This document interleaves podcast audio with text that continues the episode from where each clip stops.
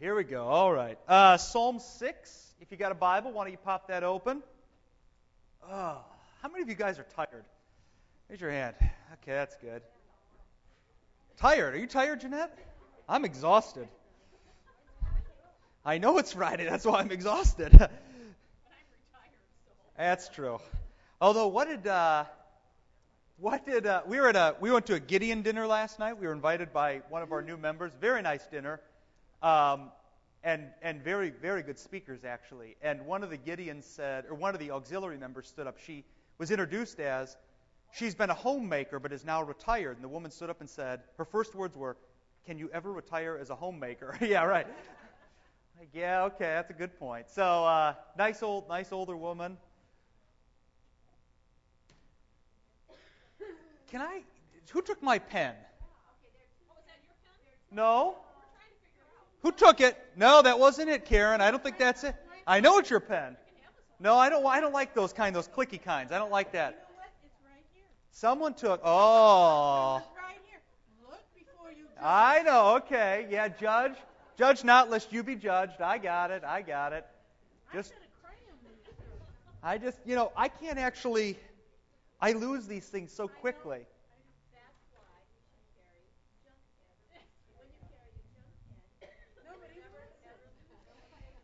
Writing with a junk pen is like buying all your steak from Aldi.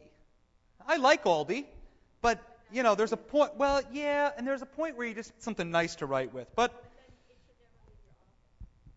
yes, good point. Is your name Abby?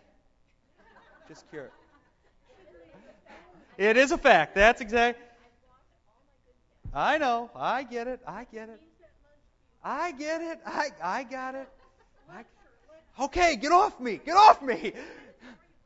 Yeah, all I was looking for was my pen. That's it. I actually I was speaking of a junk pen. I found one in here. Elite Mortgage Group. They're probably out of business now, but that was that was down there. All right, Psalm 6. Open up your Bible. I don't know who requested it. Thanks for this. Oh, good, you requested it. Good, good, good. I was, yeah, good. Okay. Um, Psalm 6, as you may know, is one of the penitential psalms. Now, how do you understand uh, when you hear the word penitential? What do you think of? Okay, good. I'm sorry. That's okay. Good.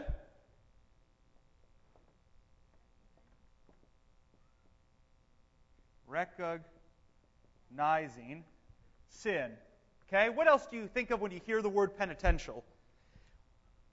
If you had to, if you had to classify it as a law word or a gospel word, how would you naturally think about it? Say that again? A prison. Penitentiary? Yeah, right. Hey, that's actually not a that's actually not a bad Yeah, right. Prison. Well, you didn't answer the question. Karen, what do you think? Say that again? Your home, Winfield Woods. We won't put that on the board because that might go on the radio. I had a guy call me yesterday at 5 o'clock. I didn't know most pastors work that late, uh, but he called me uh, from Michigan. He was a college classmate of mine. And he said, he gets all upset because he heard me preach a sermon on, that went on the radio and then went on the website. And he said, I'm still offended that you said the shepherds who came to the manger had no teeth. They were toothless shepherds.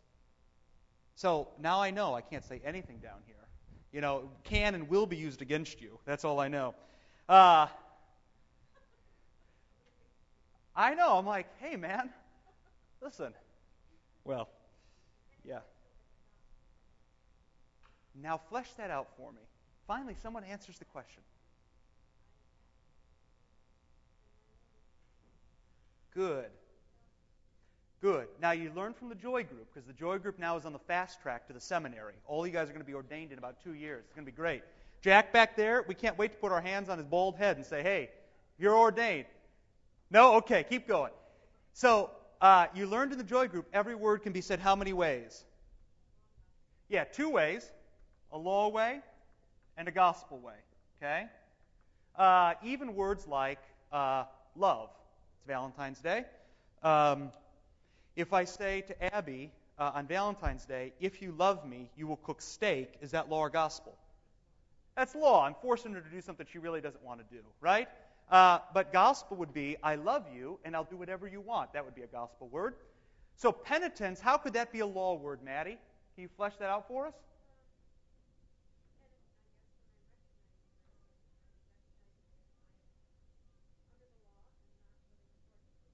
Have you ever heard a classic Lutheran sermon? It has three parts. First part is, um,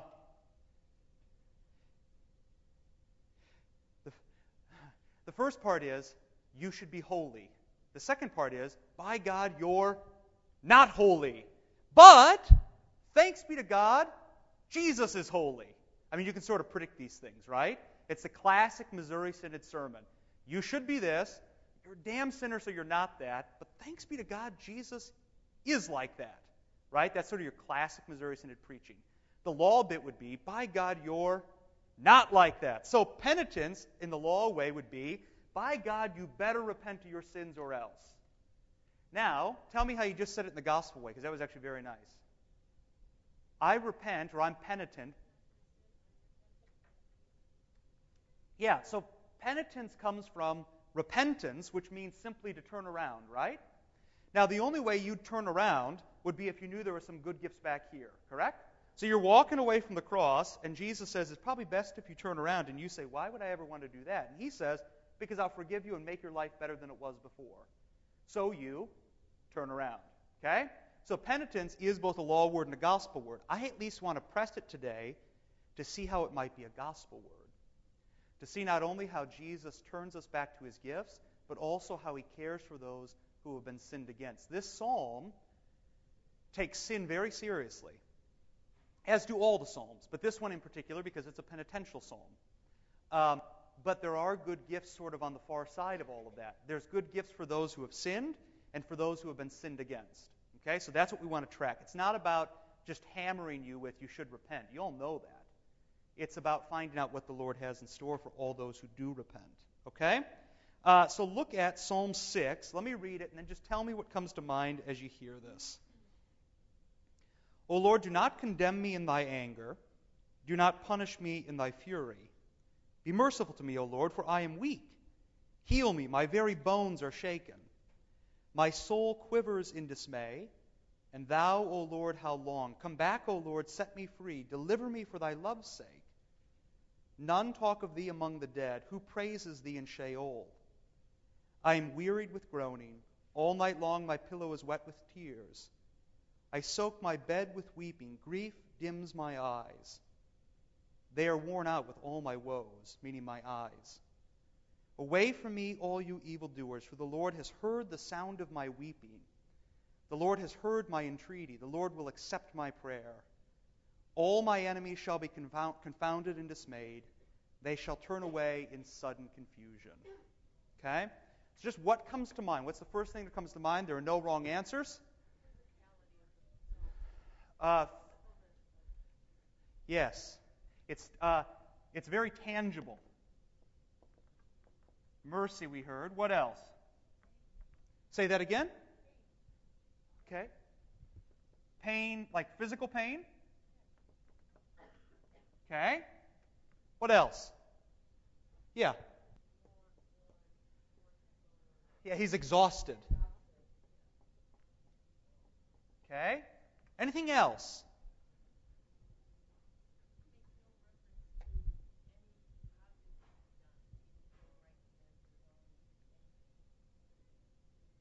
Yeah, it's uh, it's wholly on the other, on someone else, right? What is it that calls, what is it that gets the Lord's attention at the very end of the psalm?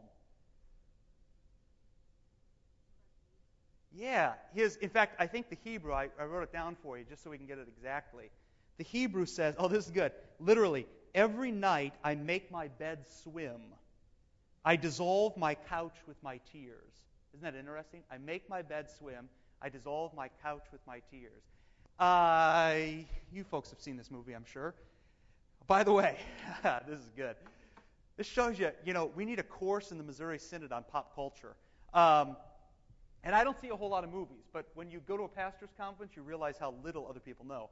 Uh, I said in my paper, this will also stun you. Pastor Bruzek and I gave papers to the pastor's conference, and uh, while this will be surprising for all of you, it, it was not surprising for all of them. His paper was on success in the ministry, the successful pastor. My paper was the su- successful church. Think about it, okay? We saw the humor. I kind of laughed when I got the invitation. I was going to lead with something from AOR, but uh, I decided not to. Uh, see, here's the thing. It's good when you all can laugh about it because that means you're actually coming through it. So if you all sat here looked at, and looked at me like, you jerk, you shouldn't talk about it, then you wouldn't be healing. But you're all laughing, so that's good. So anyway, successful pastor, successful church. Well, my point was, as a successful church, what you need to have is the liturgy. That was my main point. So 64 minutes I talked about. Postmoderns are drawn to beauty, community, spirituality, justice, simply Christian. And those things are found primarily in the liturgical life of the church. But you know, all these guys get bent out of shape. They don't all have the liturgy. So at one point in my paper, I said, by the way, if this sort of rubs you the, the wrong way, I'd be happy to start with Jay Z's concert at Madison Square Gardens. You've all seen this, right? The room goes silent. Now, of course, I'm standing up there like, what am I going to say next? I said, none of you have seen this. One person in the back of the room, besides Bruzek Nelson and the vicar, raises their hand. I mean, so that shows you. Well, as one guy said afterwards, you cited Jay Z, Kanye West, and Mary Poppins in your paper, and Starbucks. He said, I've never heard of Jay Z, I've never heard of Kanye West, I've never been to Starbucks, but I have heard of Mary Poppins. to which I wanted to say, do you live under a rock, or do you not read the newspaper, or so it's stunning. Uh, anyways, regardless, um, what's the point I was going to make? I'm trying to kill time right now. Is what I'm trying to do. Oh yes, the movie. Yes, yes, yes. What's the movie? You all, I'm sure you guys have seen this. You four young people in the back there. The movie where the girl the girl breaks up with her boyfriend and they both go off to a Hawaii resort. And you remember, he gets the luxury suite? Forgetting Sarah Marshall, that's right. You remember the scene where he's in the room and the lady at the front desk calls and says, uh, Sir, we've had reports that there's a loud woman wailing. You remember that scene? Okay? Yeah, you know what I'm talking about. You got to go watch it. Actually, you probably shouldn't watch this movie. It's not real appropriate. Um, I, of course, didn't want to watch it, but Abby did. So, um, yeah, right. All the bad things in life. I. Anyways, you should all watch this movie because there's one scene where this guy is just wailing, and he says, oh, "I think it's the woman above me," and the lady says, "Sir, you're on the top floor." so.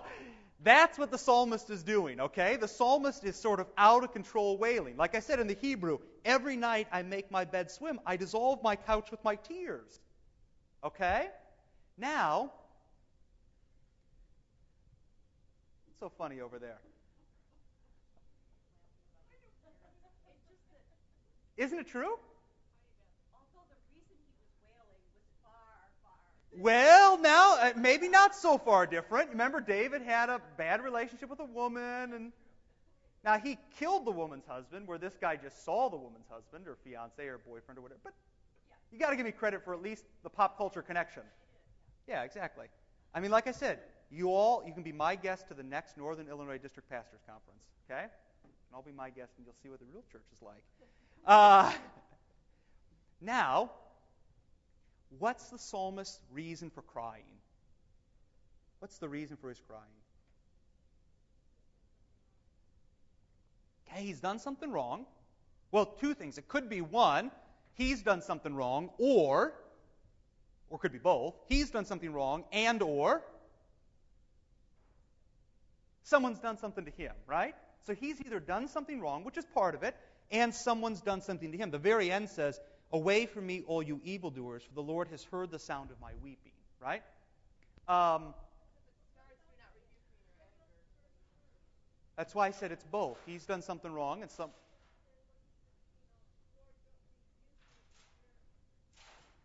Yes. That's why I said he's done something wrong and someone's done something wrong to him.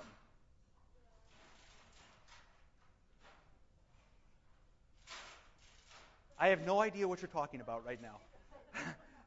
and you don't have any idea what I'm talking about. Let's work this thing out, okay? we have a reconciler around? help. Okay, help me out here. The first verse, God did not rebuke me in your anger. What would cause the Lord to be angry?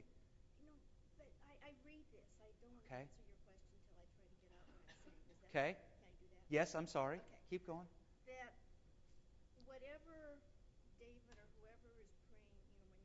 Yeah.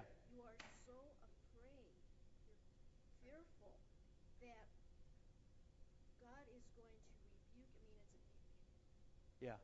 In anger. Yep. right. Yeah. Right. Agreed. I completely agree. and that's fear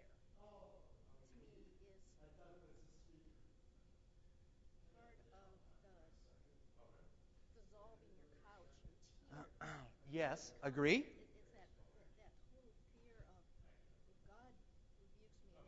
Yeah. Yes, exactly. I completely agree. Now, my que- here's what I pushed it to was to the point of saying, why is he fearful of the Lord's anger? What has he done? He sinned. He said, Yeah. So that's why that's why the point she made was a good one, which is this is about both one who has sinned, David, don't rebuke me in your anger, and one who's been sinned against, my evildoers are chasing me down. Right? So it's about both, but it does begin with, I'm a damn sinner. what's the, but it, it's, to me, it's even more than that. It's that fear. It's the recognizes I'm a sinner, but it's the, the, the fear of God. If you treat me the same way that I treat someone that's done something Yes. to me in anger, Good point. Yep, exactly. I completely agree. Good. You got it out. Okay. So the yes, keep going.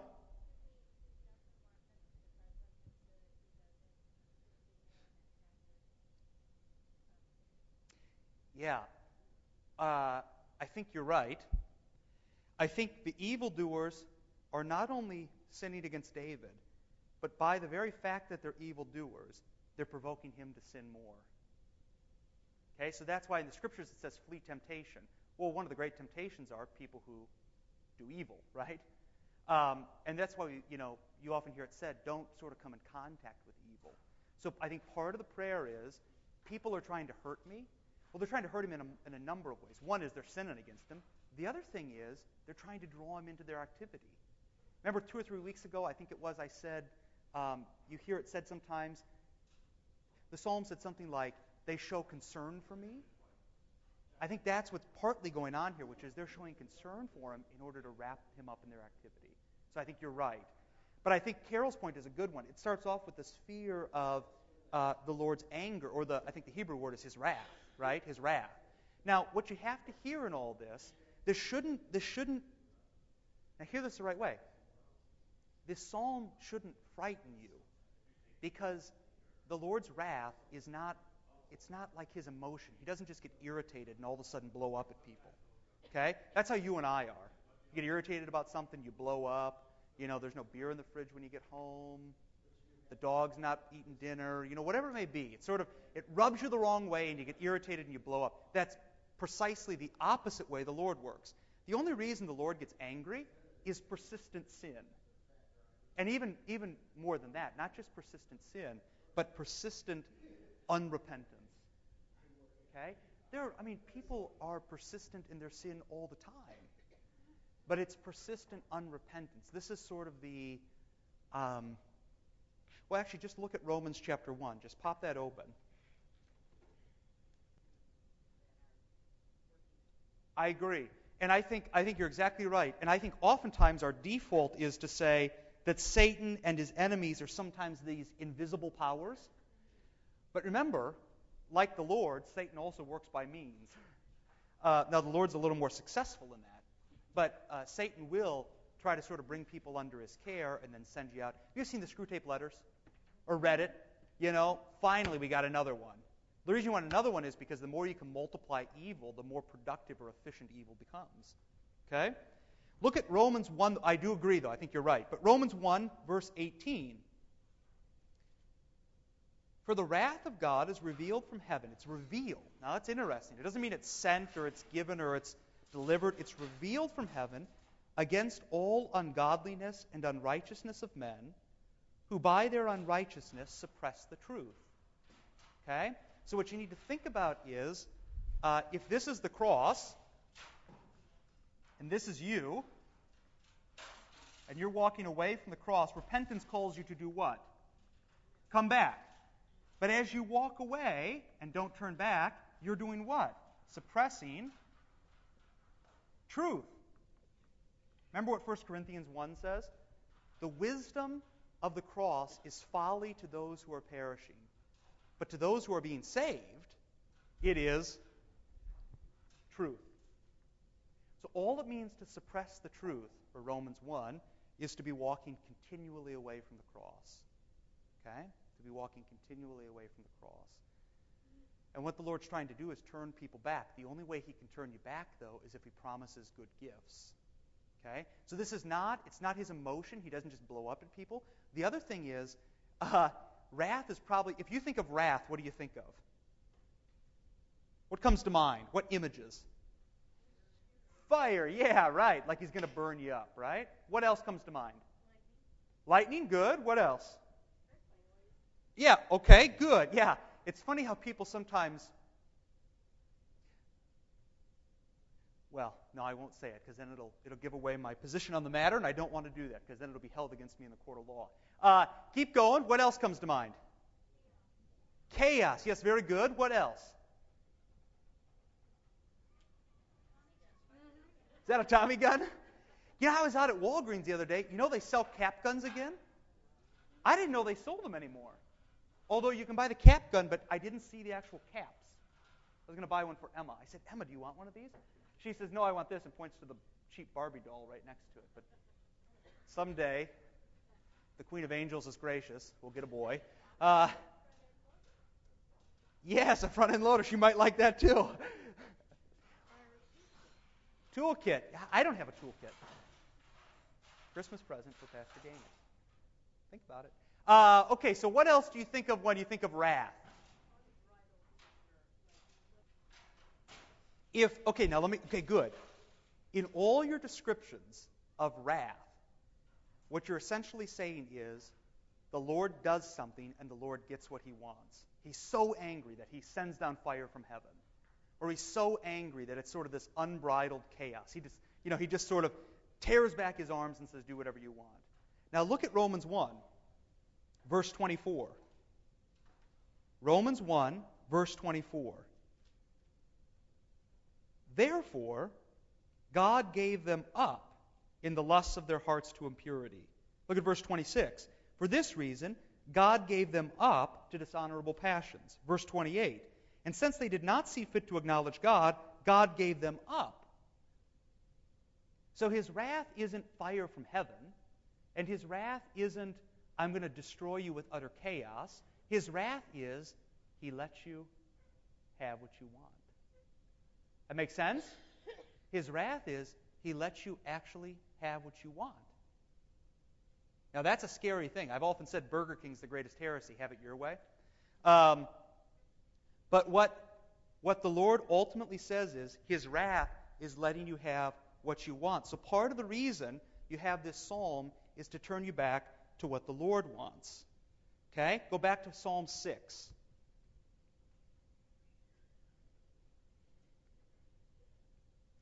Go back to Psalm 6.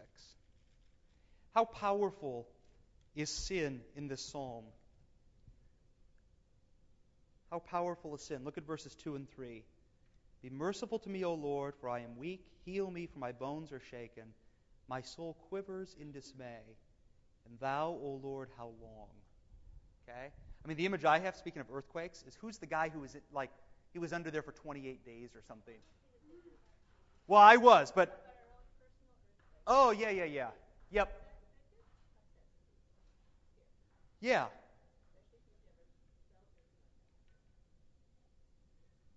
Uh,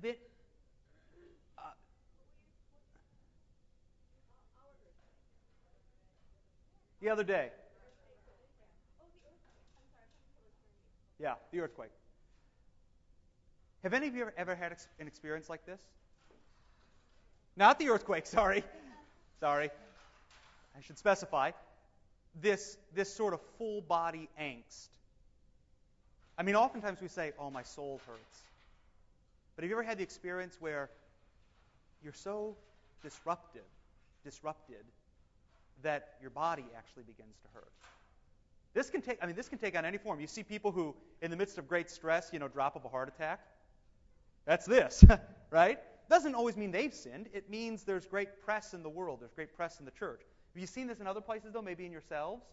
You get sick, you know, around, I, you know, inevitably you get sick around the holidays. Why? Because you got to cook turkey for dinner, green bean casserole. What do you cook? Spinach casserole, pecan pie, those sorts of things. Yeah.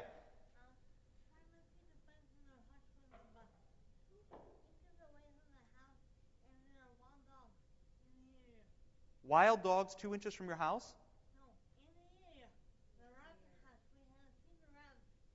No, Is that right? What do they do to the rabbits?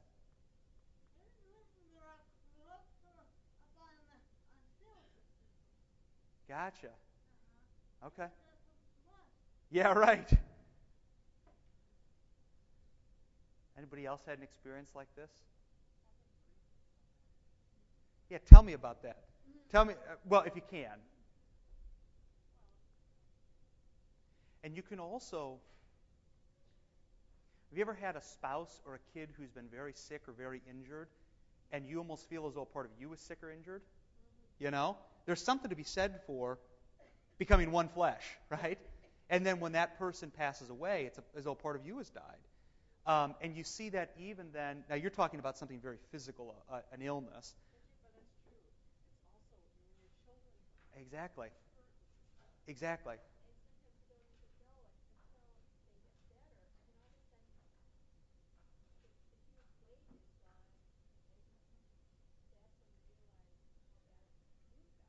Right. And that's true not only in families, but it's also true just in broader communities. I mean, I think one of the one of the struggles of late is so many people, um, given the press of the place, even though it's located in a very small group, the entire place has begun to feel the press. I mean, some of you have said, we don't quite know what's going on, but now we feel like there's this great press. And some of you say, I'm right in the middle of all this. And some of you say, gosh, when will this all be done? And even in this community, that's why the church is called a family. You know, what goes for one person to the family is felt by another person, and suddenly uh, the whole body, one body, uh, has some aches and pains, and bones hurt, and souls quiver, and we say, How long, O Lord, how long, right? Yes. Yes.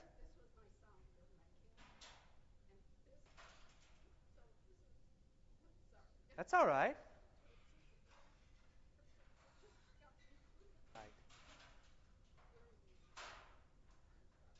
No, there, there's nothing to apologize for. You're completely okay.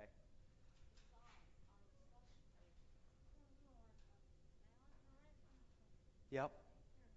Yep. Right. Mm-hmm. Right. Let's look at the end, okay? You can help us through there, all right? Verse 6, and you can begin to see sort of the progression out of this now, okay? So he begins by saying, Oh my gosh, your wrath is coming, your anger is coming. Why is this happening to me? My soul quivers. But then, verse 6, there's a dramatic turn of events, okay? I am wearied with groaning. So basically, he admits to the Lord, I can't do anything more. I'm done. You remember the prodigal son when he goes out and it says he had spent everything, he'd hit rock bottom. I'm wearied with groaning. All night long, my pillow was wet with tears. I soaked my bed with weeping. Grief dims my eyes. You ever seen people that are so overcome with grief they can't even open their eyes? You've experienced this maybe, or you've seen people where you actually, you know, you actually can't open your eyes to the world. They are worn out with all my woes. Your, you know, you say of people, their eyes are tired. Right? Their eyes are tired. You see people who are at the bedside of a sick loved one, and you say, they just look so exhausted. What leads you to believe they're so exhausted? Their eyes are tired. Away from me, all you evildoers.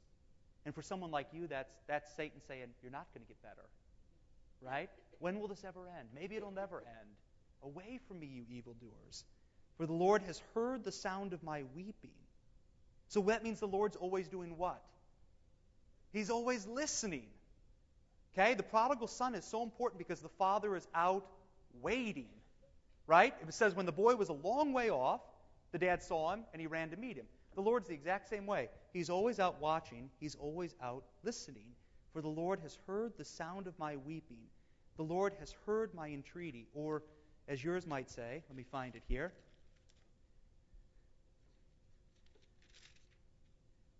The Lord has heard my plea. The Lord accepts my prayer. All my enemies shall be ashamed and greatly troubled. They shall turn back and be put to shame in a moment. Or as the uh, more colloquial one says, All my enemies shall be confounded and dismayed. They shall turn away in sudden confusion. Turn away in sudden confusion.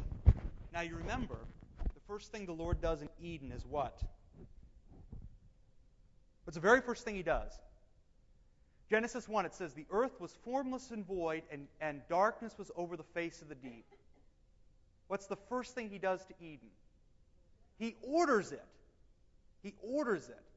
And what he's trying to show in this psalm is not only is he listening, but even in the midst of the chaos of evil and sickness and death and whatever else it may be, he brings order to your life while bringing chaos to evil. If evil is chaotic, it can't get the job done. Part of the reason e- evil becomes successful is when evil becomes ordered. When you get 10 or 12 people to sort of march in the same row and all be evil, guess what? It's very powerful. When evil scatters to the four winds, guess what? It doesn't have power. You want to bring chaos to evil and order to life. Chaos to evil, order to life. That's like the epistle from last Sunday. I was stunned by it where he says, Be infants in doing evil, but be, you know, be mature in doing good. Okay? If you've ever seen an infant, is an infant ordered or chaotic? Yeah, they're all, I mean they're all over the place, right? You're just hoping they don't tumble down the stairs because they don't know where to go, they don't know what to do.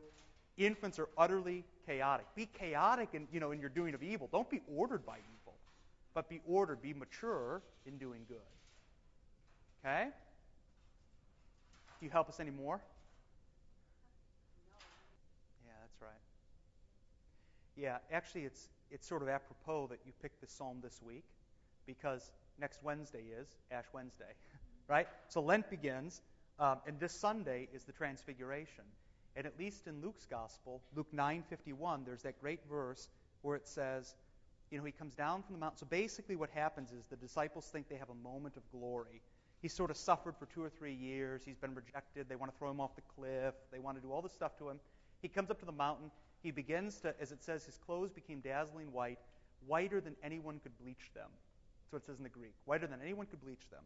And you know, Peter and, and uh, James and John, you know, let's make some tents and, and stay here for a party. And then the Lord comes down. You remember what he does in Luke 9:51?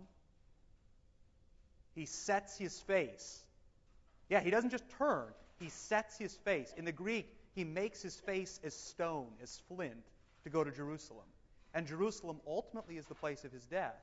Um, but what you have to see is precisely what you just said, which is he doesn't set his face to his death. He actually sets his face to you, which is on the far side of Jerusalem. Okay? So he goes through suffering, to death, to resurrection, to glory, to you. And precisely what happens to Jesus. We've said this over and over and over again. Whatever goes for Jesus also goes for you. Not just the live the Christian life or give a winsome witness. Sometimes that burdens you and you say, I can't live up to that. Well, take hope today because whatever goes for Jesus as far as his suffering and his glory also goes for you. Is Jesus going to die? Yeah, he's going to die. Is life going to be hell? Yeah, life's going to be hell. But guess what? Today he's seated at the right hand of the Father. And, just in case you don't quite believe it, he comes every Sunday and gives you the same body that's at the right hand of the Father and puts it inside of you. A little glory on this side of suffering. That's why to be a sacramental Christian is everything.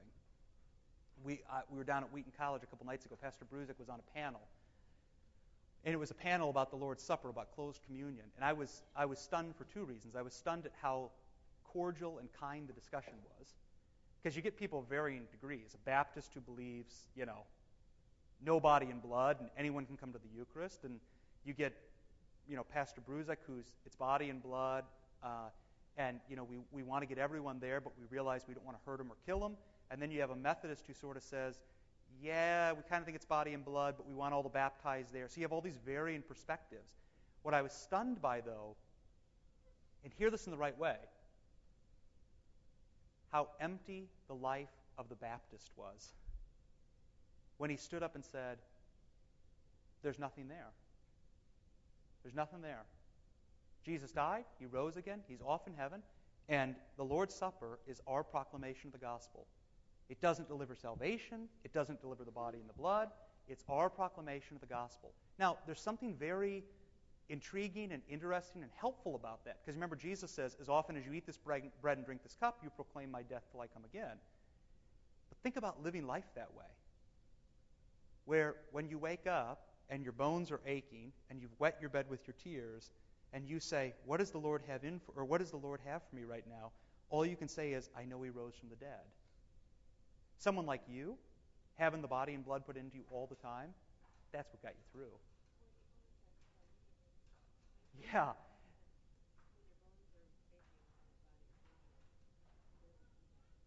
Yeah.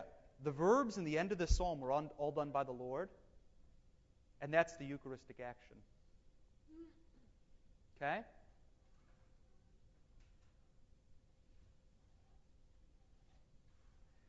Uh, anything else? Yeah. I'm sure you probably could. I don't know how you got in. I thought there was a blood test and a and a skirt check at the door, but somehow you got in. I know, I know. Well, you know how that goes.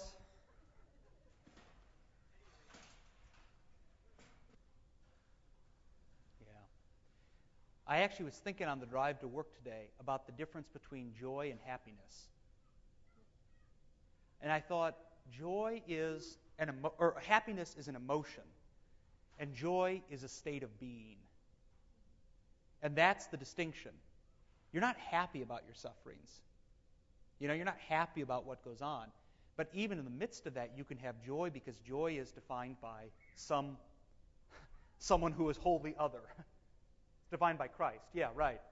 So, um, you know, it sounds it sounds a bit ironic to say have joy in your sufferings, but that is what Christ says, uh, because joy means joy means you take the long view on life. Joy means you see life through Jerusalem and through the cross and through the empty tomb and up to heaven and back to the altar. That's joy. Happiness is people don't hate me anymore. Isn't this great? But joy is sort of taking the long view on life. It's really a long view all the way back to Eden.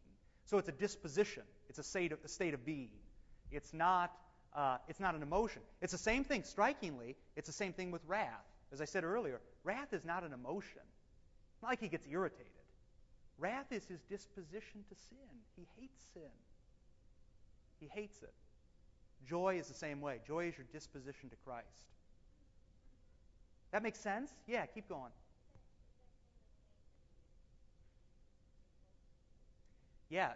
Uh, you remember in the part of the reason I read the thing from Luke today, it says, uh,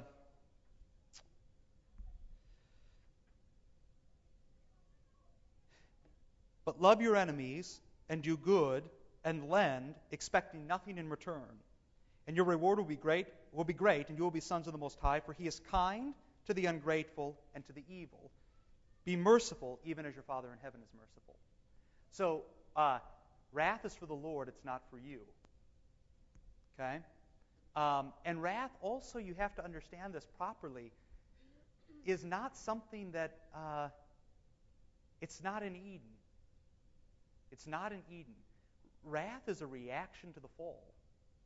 Wrath is not of God's nature. There are certain things that make God up love, joy, peace, patience, kindness, self control, giving, grace, mercy. Those, all those things make up who God is by nature. And you see that most clearly in the person of his son. All he does at the incarnation when he speaks to Mary, he just delivers his nature into flesh. Whatever you can find in God in Eden suddenly now has a body. So Jesus walks around as God in the flesh. But things like wrath and anger, they're not part of his nature. That's not who he is. So when you get back to Eden, guess what? He won't be wrathful anymore. Right. He, uh, he has to punish sin somehow. So you can take it one of two ways. You can either have his son, who he punished for sin, or you can have yourself, who he'll punish for sin. That's why in Romans it says, He gave them up to their own devices. To not be up to your own, own devices means you're up to Christ's devices. So he's not out to get people. It's either you'll have his son, who he's been wrathful towards. That's where the wrath of God is revealed, the crucifixion. Or you'll have it your own way. But part of the struggle with having it your own way is you suddenly have to bear the sins of the world on your own. It's very easy. I mean, theology and the church and the Lord, they're very easy. He doesn't try to complicate or confuse you. And if you do this, I'll be wrathful, and if not, I won't. And you better watch out. It's very simple. Have the Lord or have yourself. What do you want? But when you get back to Eden, or frankly, this is the very first or second week, you know, Romans 6, you have been baptized into Christ. If you've been baptized into Christ, guess what? His wrath for his son is over now. He doesn't have any wrath for you. It's all been drained, it's all gone. Which means that you're utterly indestructible. He can't kill you, he can't destroy you, he can't be angry, he can't be wrathful, he can't be any of those things because you're in his son. All right. yes, go ahead.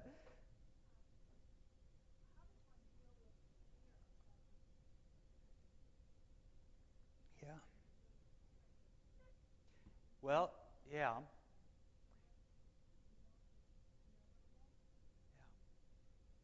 Is fear, um, let me ask you, is fear concerned about yourself or concerned about something else? About yourself, yeah. That's, that's sort of the struggle with fear, is that fear is always concerned with self. Even, even if you talk about fears for other people, like, do I fear that someday something terrible will happen to Emma or to Abby? Yeah, I could, but ultimately that's about myself. Why? I don't want to be alone. I don't want to not have a child. You don't want someone else to suffer because you know it'll hurt you. This is the point that Jeanette and I just talked about. Well, that's the point. If they suffer, I suffer. I don't want to suffer. so, fear is always concerned with self. Um, but Jesus has overcome fear. Because you remember the first words the angel says to Mary are, Fear not.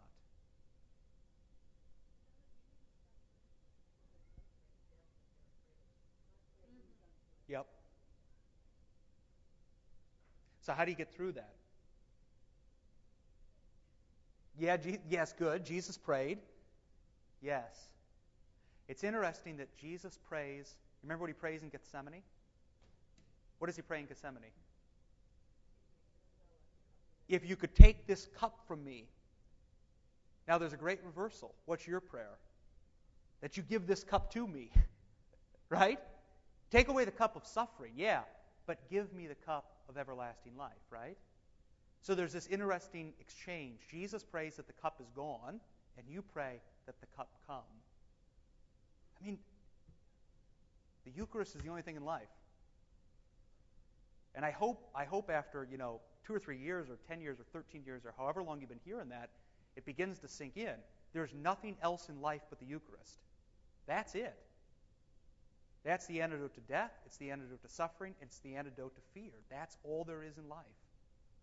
And I think if you ask around the room, if you were to take them one by one and say, How has the Eucharist changed you? Primarily, most of you would say, I don't fear as much. I don't suffer as much. And if I do suffer, you know, I realize that on the far side of all this, it's all going to be okay. I can remember Ray Newberg, may his soul rest in peace, sitting down at the end of the hallway. He said, Since we've had the Eucharist every Sunday, this congregation has gone like this. He didn't mean growing, he meant strength and joy and peace and hope, how that transforms people. That's all there is. That's all there is in life. Yeah.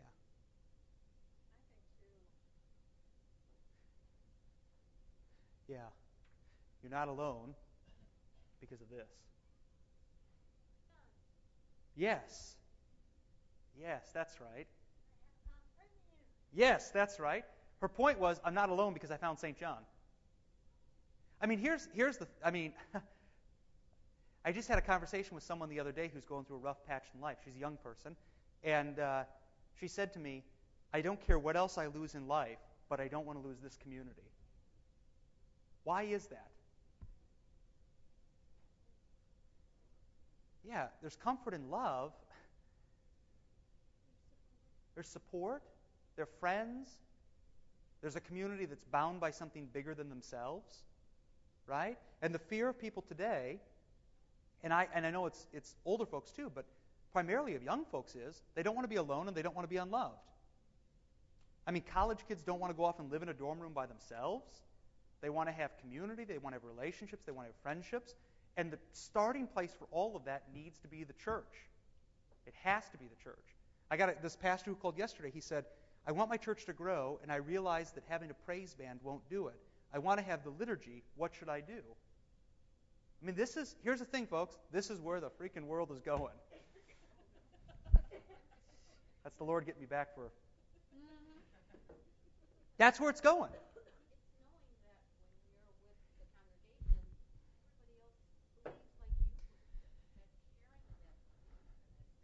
Yeah?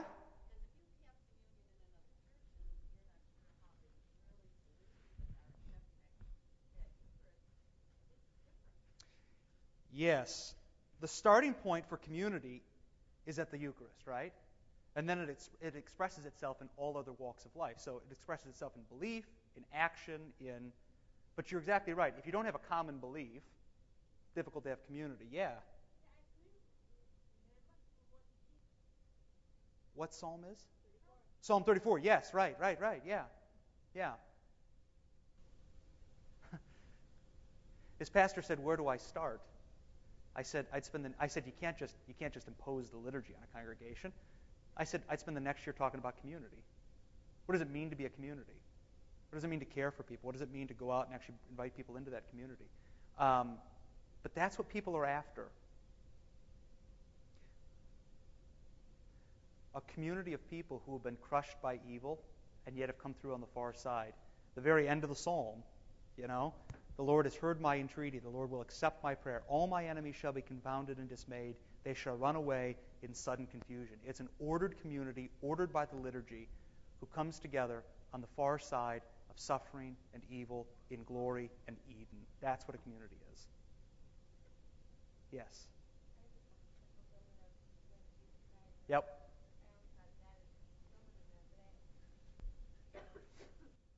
It also, yeah, you're right. Yes, good point. And in this psalm, what's the psalmist's despair? What's his cry? My bones ache, right? Like I'm going to fall apart. But there's never a point where the Lord actually lets you be destroyed, right? He just, he always, and this can play itself out in anything. Like I'm suffering and I don't know if he hears me, to my kids don't come to church anymore. What is the Lord going to do? He never gives up on people. Yeah, Yes, uh, but don't hear that as uh, it's a one-off. The Lord, the Lord will try and try and try and try and try. It's like Pharaoh. He gives him ten shots, and Pharaoh finally says, "I really want it my way." And the Lord says, in fact, in, in Pharaoh, it's not the Lord hardened his heart; it was Pharaoh hardened his own heart. So you're right. He'll eventually let you have your own way, but gosh, that's a long way down the road. Yeah, exactly. Or else, I'm a dead man. yeah, yeah. Go ahead. Yeah, and don't. Yeah, and this. This psalm, just so you, I mean, maybe I didn't make this clear at the very beginning. If not, I'm sorry. This psalm is not about just the regular life of a sinner. This psalm is about those who have so hardened their hearts and are so unrepentant that they're unwilling to turn back. All of us sin. That's why Luther says, get up and make the sign of the cross in the morning. But this is folks who say, this is why I read Romans 1. You suppress the truth. You continue to walk away and you don't turn back. And one of the, one of the great, um, not struggles, but tasks of a pastor is to figure out when people are just struggling with the same sins over and over again or when they're actually unrepentant. Because sometimes that looks very similar, but there's actually a dramatic difference between the two. To just continue to fall into the same sins, guess what, folks? That happens. You blew up, you got angry, you didn't trust, you were a little fearful, you yelled at your wife, whatever. But then there's, there's a point where you sort of cross a line and it becomes unrepentance. And what you as a Christian and me as a pastor, what we have to do is figure out where that line is and when people have crossed it and then how to help them differently. Um, so, you know, if you ever come to confession, not you, but I'm just saying anybody, if anybody ever comes to confession, don't be surprised or dismayed if we sort of say, How's that stuff going that we talked about last time? It's simply to care for you to make sure that you don't head on this road to suppressing the truth. And the psalm, that's what the psalm's talking about. Yeah. That's right.